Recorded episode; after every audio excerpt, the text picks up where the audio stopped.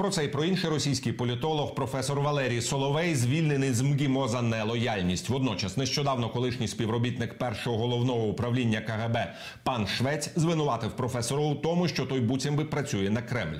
З цього питання певно і почнемо.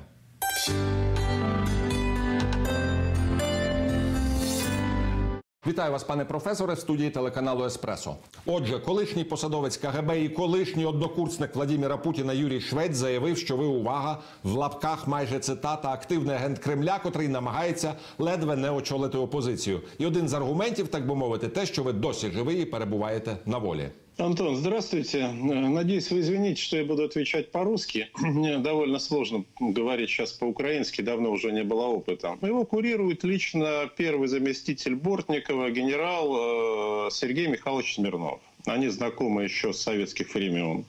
Значит, но американцы об этом прекрасно знают. Они знают, что швец находится в состоянии старческой деменции, поэтому он не представляет для них никакой угрозы. И швеца использовали в данном случае, так сказать, активизировали. Такой был спящий агент, поскольку была просьба украинских политиков – о которых я несколько раз говорил, о том, что они тесно связаны с Кремлем, и это их очень компрометирует. Они обратились к своим э, российским друзьям из ФСБ, это я знаю доподлинно, с тем, чтобы мне по возможности заткнули рот и скомпрометировали. Значит, угрожали моей жизни, в прямом смысле слова. Была попытка покушения. Пострадали мои родственники. Угрожали моим родным. И Швец – это не более лишь, чем часть этой операции. Я не буду называть фамилии украинских политиков. Я знаю прекрасно, с кем они связаны в России. Знаю, к кому они обращались. И вот все то, что происходит, это чистая э, такая, знаете, в старосоветском стиле операция – дезинформации, ну или говоря по-русски, валить э, з больної голови на здорову. Але Швець наводить доволі переконливу версію, за якою отруєння Навального було спричинене посиленням опозиційного руху в Росії. Мовляв, Кремль хоче усунути активного опозиціонера Навального і замість цього запропонувати професора Солов'я в ролі, так би мовити, Азефа чи попа Гапона. Э, да, Антон, это звучит очень комедийно, но представить профессора, пусть отставного, э, ну, может быть, в роли Милюкова еще, да, если вспомнить там первую ну, российскую революцию февраля 17 года, это еще воз... допустимо. Теперь, что касается отравления. Да, отравление Навального преследовало простую цель – лишить э, российскую позицию лидеров во время очень вероятных массовых политических протестов. Кремль их боится. Но дело в том, что я в конце июля говорил, что меня предупредили о том, что меня хотят отравить. Я говорил об этом публично, еще до того, как это случилось с Навальным. Я рассказывал о том, от чего меня остерегали. Это вот ровно именно то, что произошло с Алексеем Анатольевичем. Это первое. Второе. Я знаю, что в этом списке еще было несколько человек. И я их предупредил. Но я уже, к сожалению, предупредил после того, как произошла история э, злодейского покушения на Навального, что я не мог поверить, что на него будут покушаться. Мне казалось, что ну, он такая фигура, да, что его из-за а, именно опасения осложнений побоятся тронуть. Ну, по крайней мере, три человека в России могут подтвердить мои слова о том, что я их предупреждал. Э, что они э, находятся под угрозой. Я не могу называть вам их сейчас фамилии. Если они захотят, эти свои фамилии сами назовут. Это довольно известные в России оппозиционные политики. Так что все имеет очень простое объяснение, и это объяснение кардинально расходится со словами швеца. Еще раз повторю. Кстати, вот э, генерал Смирнов, который упомянул, это очень известный контрразведчик в России, одна из ключевых фигур э, в этой сфере, давнишний заместитель Бортникова, и он, кстати, курировал, я знаю, двух или трех видных российских оппозиционеров, а может быть и сейчас еще продолжает курировать. Кремль выпустив Навального в Німеччину Німеччину, і зараз Німеччина зреагувала надзвичайно гостро, різко і так далі. І є таке відчуття, що можливо справді в оточення Путіна назріває певна фронта. Как только в Кремле стало известно, что Навальный жив, э, решили, что лучше его отправить лечиться за границу, лучше всего в Германию. Почему в Германию? Потому что в России там больше всего связи агентов. Ну и плюс известная личная история президента Путина, э, связи его с Германией. Это первое. Второе. На самом деле э, Кремль не очень пугает или вообще не пугает вербальные декларации, понимаете? Им на это наплевать. Они знали, что это будет. Они знали, что яд будет обнаружен. Кстати, немцы обнаружили всего пока только один токсин, а их в действительности было два. Возможно, они сейчас обнаружат и второй, а может быть обнаружили, но не говорят об этом. А, и для Кремля главное, чтобы не было никаких а, серьезных э, последствий в виде санкций. Причем, обратите внимание, они вполне готовы к так называемым персональным санкциям, потому что против кого их применять? Никто же не знает. Да, и тем паче, что все те люди, которые э, гипотетически несут ответственность за это покушение, они и так, скорее всего, уже находятся под санкциями. Э, Кремль беспокоит угроза секторальных санкций, но она изначально была оценена как незначительная. Равным образом, как и не будет остановлено, скорее всего, строительство Северного потока-2. Так что к этому были готовы.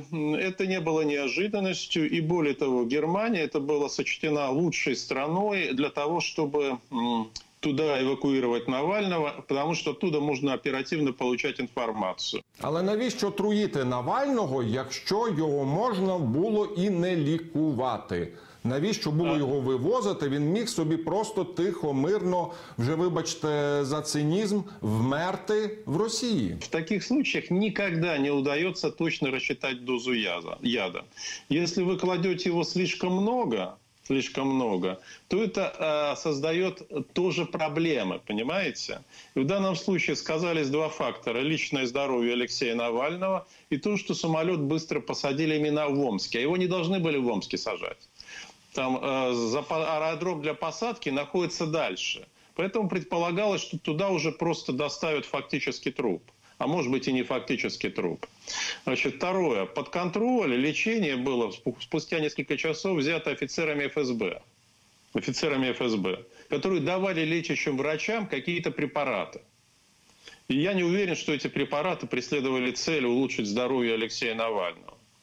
Значит, э, но было просто решено, что если э, держать его, держать э, в России и не позволить ему уехать, то это тоже будет очень скверно. То есть здесь выбор был между условно плохим, очень плохим. Но еще раз повторю, в тот час, когда стало известно, что Навальный жив, он находится в больнице Омске, уже было принято решение о том, чтобы отправить его за границу. Той самий Швець згадував прізвище Бортнікова і Патрушева, котрі буцім би за його словами, так за допомогою вас зливають якісь суперсекретні речі на захід.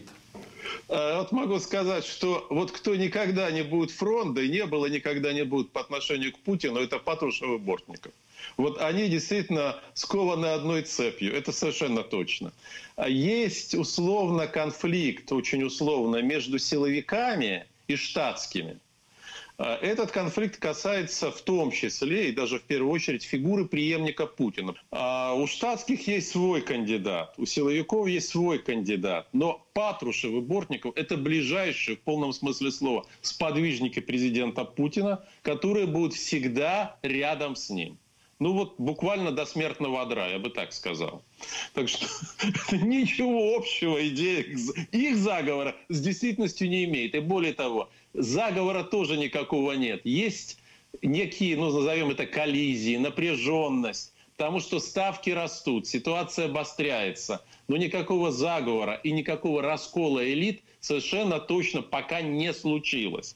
Случиться. Но це Але білоруський сценарій підповідає, що навіть без розколу лукашенківських еліт.